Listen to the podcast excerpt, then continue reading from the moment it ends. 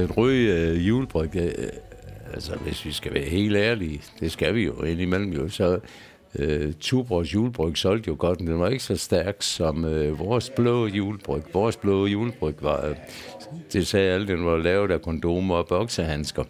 Og så begyndte det sådan i, i, øh, i samfundet, at man, man skulle både passe på kørekort, og man skulle ikke slås, når man havde fået noget at drikke. Men nogen begyndte at snakke om, at det var måske også lige stærkt nok, det der. Men det var så øh, stærkt en brand alligevel, den blå julebryg. Men man kunne jo godt se, at Tuborgs julebryg også solgte en del, men den var, det er sværere. Så må vi lave en lille søster til, til den blå julebryg, og det blev så rødhætten.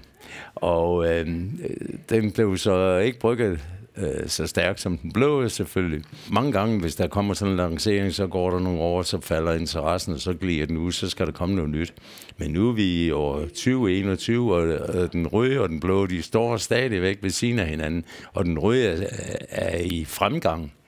Men øh, jeg mener nu, at en julebryg skal være en blå julebryg, og det er der mange andre end mig, der mener også. Øh, der, der er i hele landet er der jo folk, der er jo julebrygsklubber, albani julebrygsklubber overalt i Danmark. Der må åbenbart være mange fynboer, der er flyttet til Sjælland, fordi vi er blevet ret populære på Sjælland med vores produkter.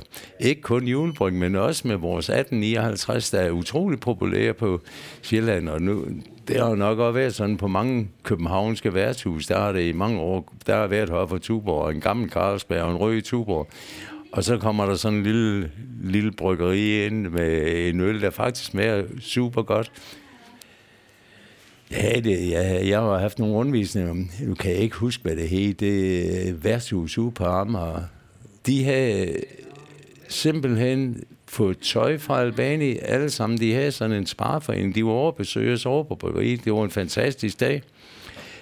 De drak kun 1859 det år. De købte mellem 37 kasser 1859 på et lille værtshus ude på, på Amager. Jeg har faktisk lovet at komme derover og besøge dem, for vi er en ret hyggelig i dag, det er det. Men jeg kan sgu ikke huske, hvad det er Det, det er værtshus. Det, er, men det kommer nok en dag, men de, der blev jeg inviteret over, der skulle jeg endelig komme over. Og de drak kun 1859. Og de, de, de, de var meget, meget glade for at komme ned og se bryggeriet. Det, de der besøg på Albani, vil jeg også sige, det har, nu snakker vi før om tilhørsforhold og sådan, men Albani har jo haft bryggeribesøg igennem mange, mange år. Fynske Livregiment. Når de nye rekrutter startede, startede de altid med øh, at gå i øh, kolonne fra kasernen og ned på Albani. Og så blev de beværtet, så, og det var jo fra Jylland og Sjælland, de kom.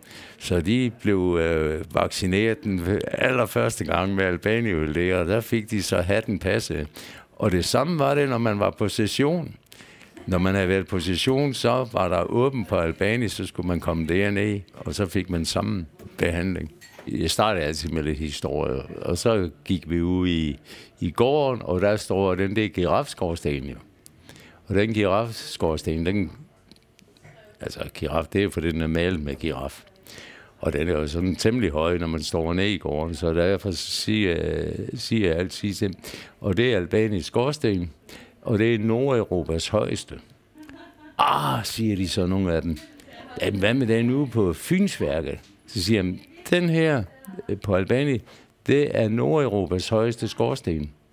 For hvis du er helt oppe i toppen, og kigger ned, så kan du se helt ned til Bayern. Og så derefter, så siger jeg, så har vi, i gamle dage, der lå alle vores øl i kælderen, nu står de herovre i vores tankfarm. Og der har vi 32 tanke, hvor der er en halv million øl i, altså i væskeform. Og så kan I se, der står seks tanke, der er højere. Der kan være 800.000 i.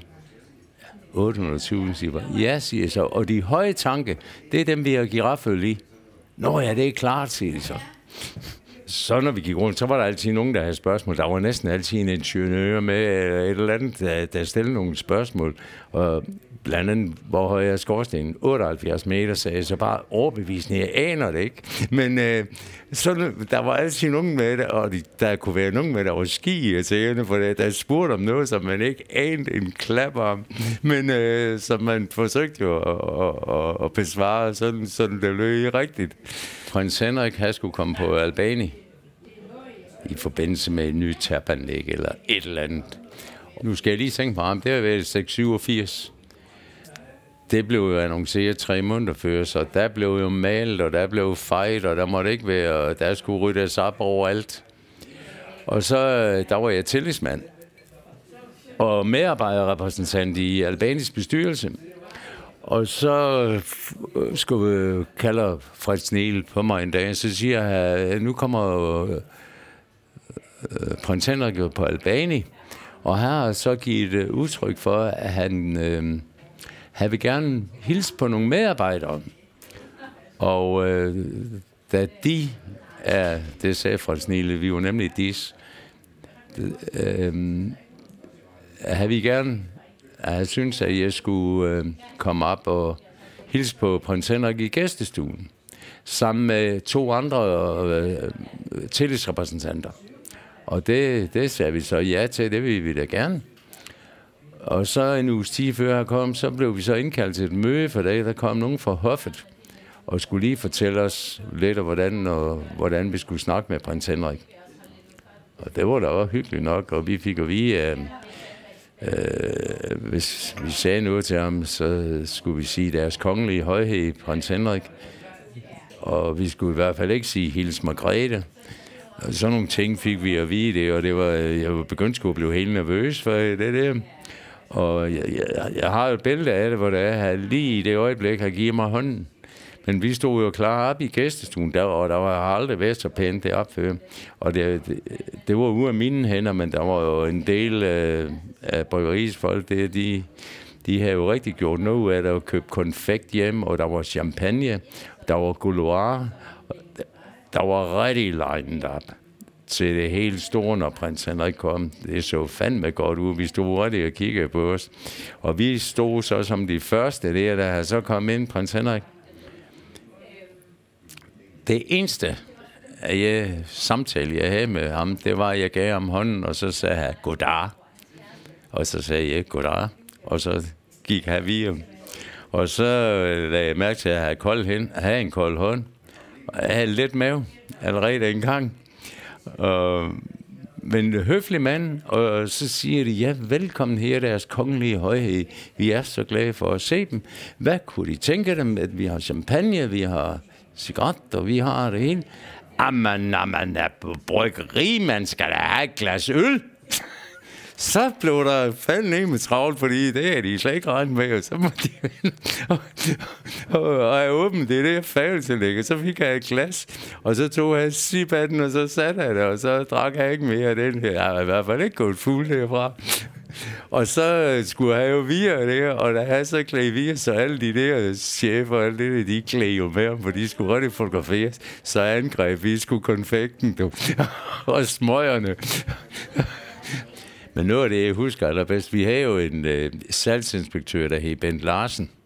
Og øh, altså, Bent var en fantastisk kollega, og altid ordentlig. Øh, hans bil havde en Mitsubishi, der var 14 år gammel. Den lignede en, der var lige var kommet ud fra samlebåndet. Han passede sådan på sine ting. Han var altid ordentlig, og ved du hvad, han var altid habit og slips. Havde vi ikke have mobiltelefon, har aldrig haft mobiltelefon. Det vi har ikke have. Selvom han kom ind i, øh, er det svært død, men her var det, mens alle andre havde mobiltelefon. Det vi har ikke have.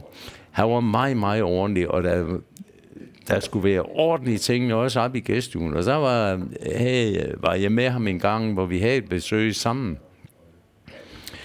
Og øh, der var grækeren, som jeg snakkede om før, Stelius, det var øh, Arkan, der skulle det op. Det, altså alle personal fra Arkan skulle det op. Og vi, vi havde så vist rundt, Bent og mig, for de var jo en 30-40 stykker. Da vi så kom op i gæstestuen, det var jo altid, der var jo dækket op, og øh, der var hvide due på og bestik. Så over i hjørnen, der stod et orkester. Der havde Stelius sørget for, at et orkester deroppe ej, ved du hvad, sagde Ben, det må vi ikke. Naboerne vil klage. Ah, ski havlig, det sagde han så bare stille Men det værste var, at vi så uh, spillede det, og Ben, den der farve, jeg havde det ikke godt i et sekund. Han var, han var helt ude af flip. Så kommer Stelius ind med sådan... Jeg vil lige sige på Albani, der, det, det service, vi har, det er der tilbage af det. Det er altså fra den kongelige porcelænsfabrik. Der er bølger i bunden på, både på det, og kaffekopper og det ene. Det, det kom hjem i en gang, hvor det gik rigtig godt, tror jeg. Og så kommer Stelius ind med 30 tallerkener, for det gør grækerne, når de fester. Og så smed han alle de der tallerkener på gulvet, så det sagde, gør da gung, det er så de splinter de tusind ting. Og Bente sagde, nej, nej, nej, nu bliver jeg fyret. Så sagde jeg stille, bare rolig, det er nogen op for arkaden, det er ikke dine tallerkener. Og det er bare, rigtigt, der var jeg fandme ved at ski i bukserne mand bare rolig, det er okay? fra arkaden, og det var bare sådan en billig nogen, men det kunne pænt ikke se. Jeg tror lige, det var alle de kongelige tallerkener, der røg det. Hold kæft, det var sjovt. Men det synes Bent ikke. Jeg havde ikke et roligt øjeblik hele aften, det, for det, der var jo musik. Jeg var så bange for, at naboerne skulle, skulle brokke sig. Det er jo ikke kun værtshusmiljøet, der udvikler sig. Det er jo diskoteker, og det bliver mere og mere smart, og øh, jeg nævnte før Boccaccio, så var der Atlantic ned i overgave, og øh, fantastiske steder. Der, der, blev, der var en kæmpe udvikling i det, og der kom Tordenskjold. Og, altså, det, det var en ny tid. Der var billiard på alle værtshus. Så lige en periode, så var der ingen, der ville spille billiard. Så var det pool, der kom ind på samtlige værtshus. I dag, der er det gået tilbage nu, hvor folk igen spiller billiard, og i dag der vil jeg sige, der har unge mennesker, de har, de har fundet det, man nu kalder de brune værtshus. De unge mennesker, de er, i stedet for at gå tidligt i byen, eller gå på tidligt på diskoteken, så går de tidligt på værtshusen, så får en noget billigere brænder på, end øh, de får på diskotekerne, og så går de på diskotekerne sent. Og alle de gamle, der, der er kommet på, det er jo et, vær, et, et socialt værsted. Prøv at gå på Vesten kl. 9 om morgenen. Der, jeg kunne gå op, og så, jeg, jeg kan næsten sige, hvem der sætter op på Vesten deroppe, for det er jo et, et værsted. Værtshusene, de, de, de, de betyder meget for, for mange mennesker og der bliver lavet venskaber, og der, man føler ikke, man er så alene, når der man kan gå ind på et værtshus, og man kender dem, der sætter det. Jeg skal også lige sige, at Vesten, de, de har jo set lyset. De, jeg lavede jo en enforhandlingsaftale med, med John på Vesten for 30 år siden, og har kun haft Albani, eller ikke kun, for det, det er jo dejligt at have Albani, men øh, har vi ikke andre bryggerier ind, de, og det er det, jeg siger, Albani har et specielt den lille kro om i øh, om ved Karaoke, om i, i øh, øh ham har jeg også lavet sådan en aftale med, og det er ikke, de bliver ikke forgyldt af dem, men de, de elsker Albani. Øh, prøv at gå ind på den lille kro i Benediktskab. Prøv at se en stue, har lavet. Det er en mindestue for Albani, som har offret rigtig, rigtig mange penge på. En fantastisk mand, karaoke. Og, og dem er der mange af. Den standhaftige tændsoldat, i, i, der ligger det nede i de sidste 40 år. Torben er vi heller... Jeg ved ikke, hvad heller vi end ved selv en Tuborg. Det, det kunne aldrig drømme om. Ja, kun Albani. Nu er jo Torben desværre gået bort, men hans øh, kone Tove, hun driver den jo via i nøjagtig samme måde og, og gør det godt. Hun laver også utrolig mange arrangementer for, for kunder med alt muligt forskellige, at de laver. Og, og det er det samme klientel, der kommer der, og og jeg vil sige, det var frygteligt, hvis man ikke havde det i værtshus. Sådan et sted som postkassen var jo et fantastisk sted. Så Jørgen og Søndergade og, og Nyvestergade, den lå det i mange, mange år, og hele facaden op. Der var en giraf på hele facaden. Der var Birgit, der senere øh, kom på Christian Firtal og kom med i øh, stamtræet.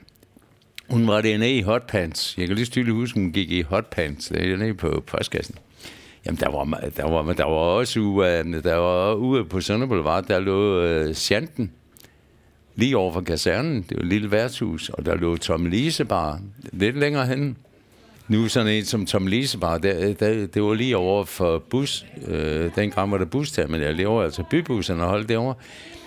Tom Lisebar, det var stort set kun buschauffør, der holdt til det i år, og ham, der ejede den, var også buschauffør. Og ja, det, det var nogle specielle steder, som øh, det var pisse over at komme ind til dem. Altså, øh, øh, det var det. Så ligger der, hvis du går længere ud, så ligger der jo bundestuen, og, som har ligget der i 100 år. Jo. Men jeg kan sige dig, guldhornen, der lå på Dalumvej, den hed jo i sin tid Dalumkron. Og det var der havde jeg min første arbejdsplads. Da jeg var 10-11 år gammel, da, nu kommer jeg jo fra en fattig arbejdsfamilie, så vil de vil gerne have, at vi tjener nogle penge. Så søgte jeg ned på Dalumkron, og der skulle jeg møde hver dag, når jeg kom fra skole. Og dengang var der lige begyndt at komme øh, jugoslaviske gæstarbejdere op. De havde huset ved siden af, der, det var sådan en form for en pensionat. Der skulle jeg sådan ræse seng, og jeg skulle vaske op inde på, på Dalumkronen hver dag. Og det var det første sted i Odense, de fik en soft ice maskine. Og det var i 1960, det var der var Olympiade i Rom. Når jeg var færdig med mit job, måtte jeg tage en vaffel og gå ind og få en soft ice. Og jeg fik 15 kroner om ugen i løn. Men vores samarbejde, det stoppede bræt. Fordi jeg havde en datter, der hed Helle. Og jeg var, har været de der 12 år måske. Og Helle, hun var 5 år. Og jeg blev gjort lidt til grin i, øh, med mine kammerater i skolen, fordi jeg havde et job, og jeg ikke kunne komme ud og, og lege med dem, fordi jeg skulle på arbejde. Jeg har altid, jeg har jo altid været en sliger. Jeg har aldrig skånet mig selv. Så jeg vil tjene penge. Og så siger han til mig en dag, jeg kommer i dag, skal du ikke være skarp? Der er dyrsku. Du tager Helle med over på dyreskupladsen.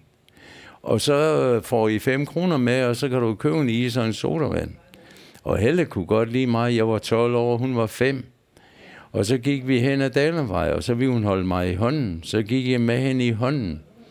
Og så mødte jeg mine skolekammerater. Og så måtte jeg jo høre for det, at jeg gik der og var barnpige. Så sagde jeg op den på Dalumkronen. Men jeg fik 15 kroner dengang, det var i 5 5 kroner Og der, de 5 kroner, dem brugte jeg som lompenge, og de 10 kroner, dem satte jeg i banken.